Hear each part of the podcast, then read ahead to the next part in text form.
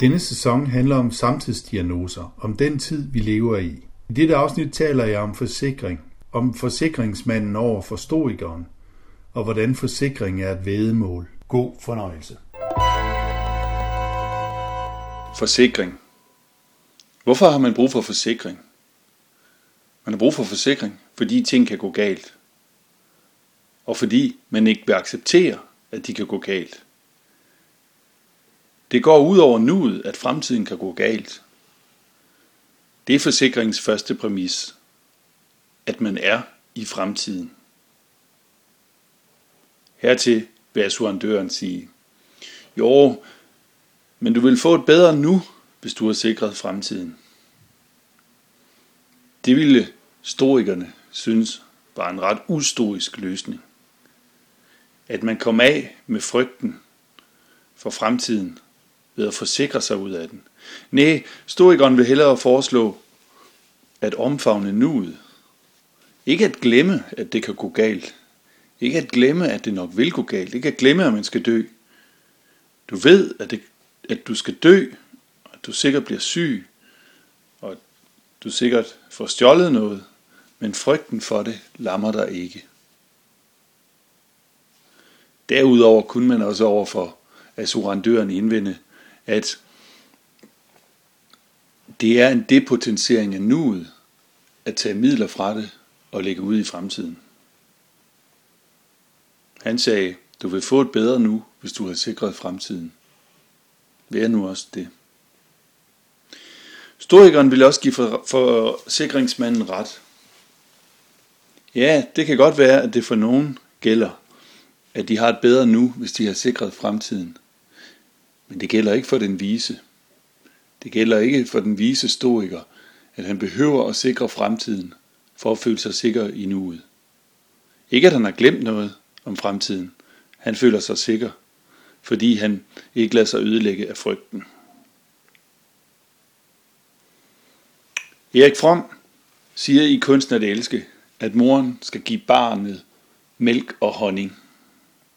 Det er en gammel bibelsk metafor, på den ene side skal moren give barnet mælk, det vil sige, at hun skal give det føde, noget at drikke, varme, omsorg og så videre, så det kan vokse op. Men moren skal give barnet noget mere. Hun skal også give barnet honning. Hvad vil det sige? At give barnet honning vil sige at vise barnet, at det kan stole på verden. At det kan regne med verden.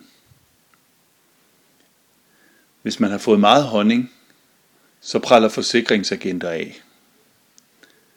Man er, frygtinsistent, man er frygtresistent, og dermed er man en besværlig kunde. Forsikring det er nervebusiness.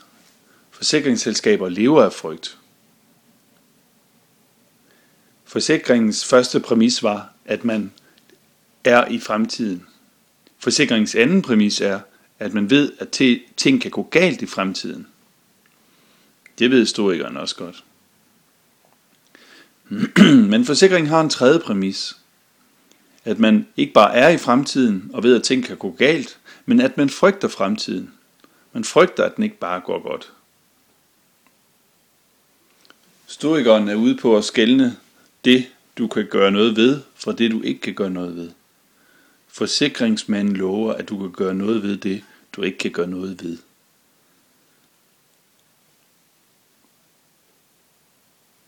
Sandsynlighed og statistik. Forsikring siger på den ene side, du kan ikke regne med verden. Det kan være, det går der galt.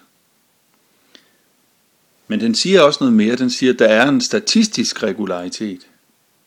Derfor kaster forsikringen sig ud i en sandsynlighedskalkyle. Her indtræder vedemålet. Forsikringen er et vedemål. Jeg siger, at cyklen bliver stjålet, Forsikringen væder på, at cyklen ikke bliver stjålet. Oddsene er cyklens pris divideret med forsikringspræmien. Eller, om man vil, mit samlede indbogspris divideret med forsikringspræmien. På den måde er forsikring indvævet i sandsynlighed og statistik og vedemål. De opererer med risici og ikke med fare. En risiko er en matematiseret fare. Risiko kommer det italienske riscare, rev. Det var en sammenslutning i Italien i renaissancen, hvor øh, når man skulle sende et skib ud, så øh, splejsede man så at sige om dem og delte udbyttet, når skibene kom hjem. Riscare var der udtryk for rev, at tingene kunne gå galt. Forsikring handler om, at ting kan gå galt, men den handler altid om pengekompensation. Ikke om de gamle fotografier, der har effektiv værdi.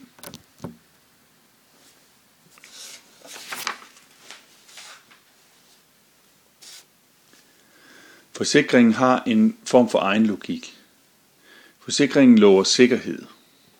Men dens tragiske element er, at sikkerheden aldrig kan lade sig gøre. Det kan aldrig helt lade sig gøre at blive sikker.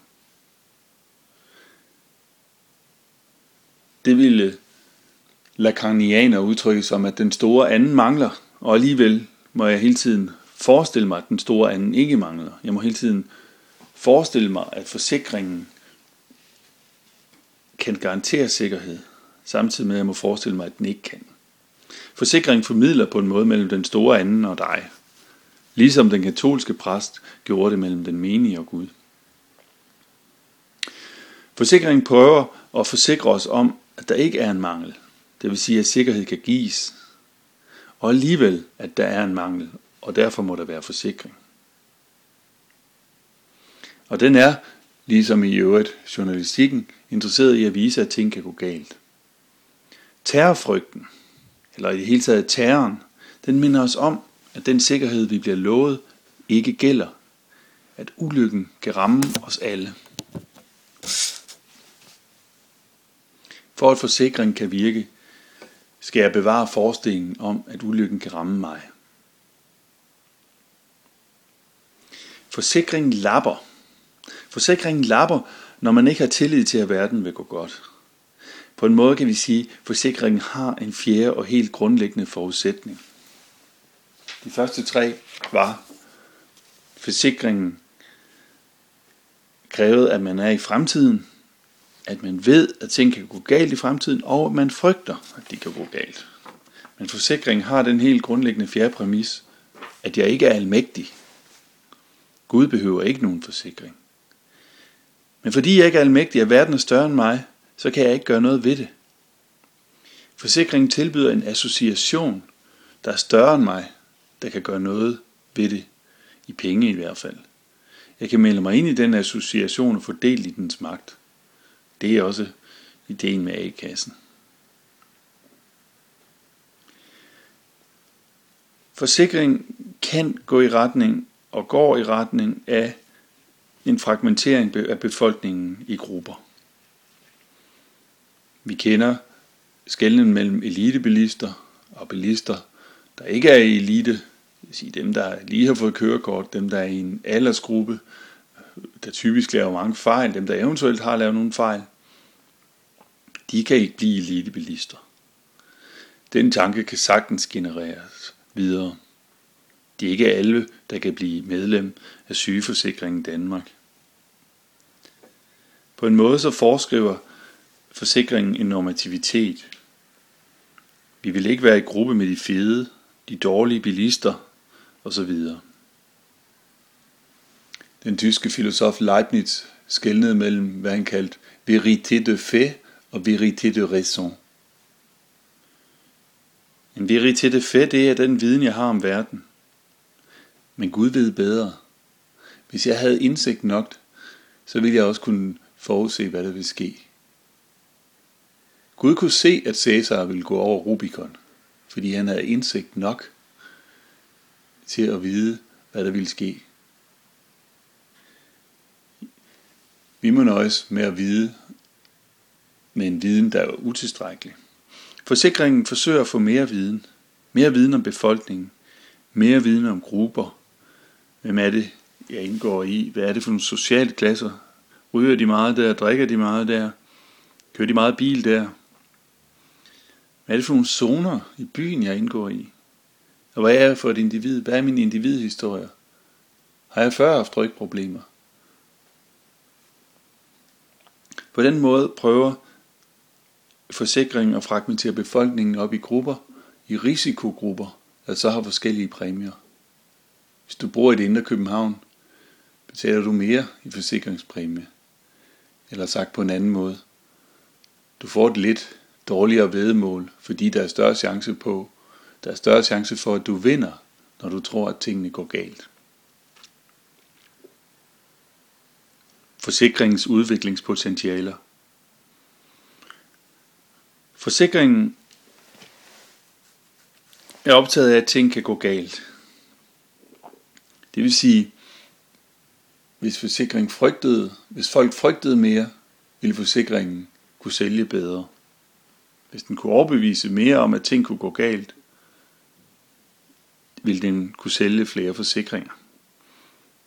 Det har altid været kapitalismens raison d'être, eller dens mekanisme i hvert fald, at udvide sig, finde endnu uopdyrkede felter.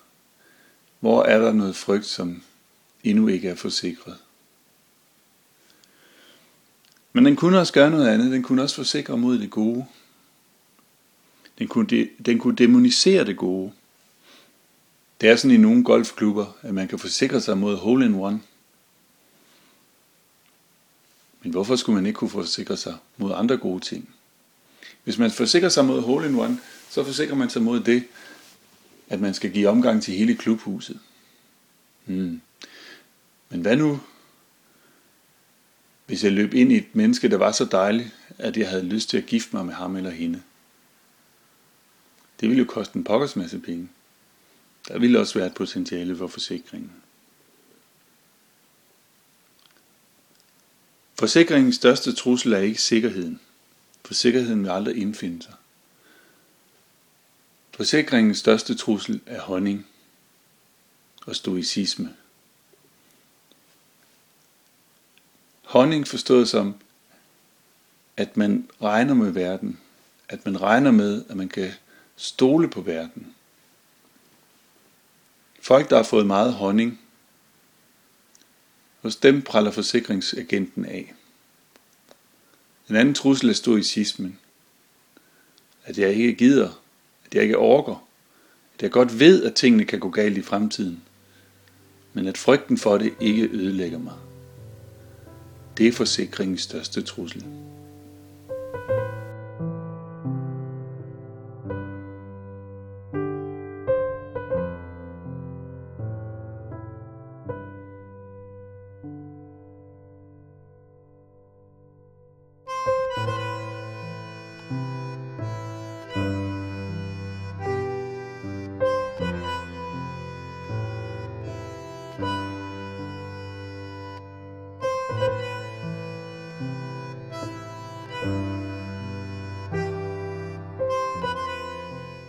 Du har lyttet til Filosofens podcast. Se mere på min hjemmeside filosofen.dk og tag med mig på dannelsesrejse. Se dannelsesrejser.dk. Mit navn er Anders Fogh Jensen. Tak fordi du lyttede med.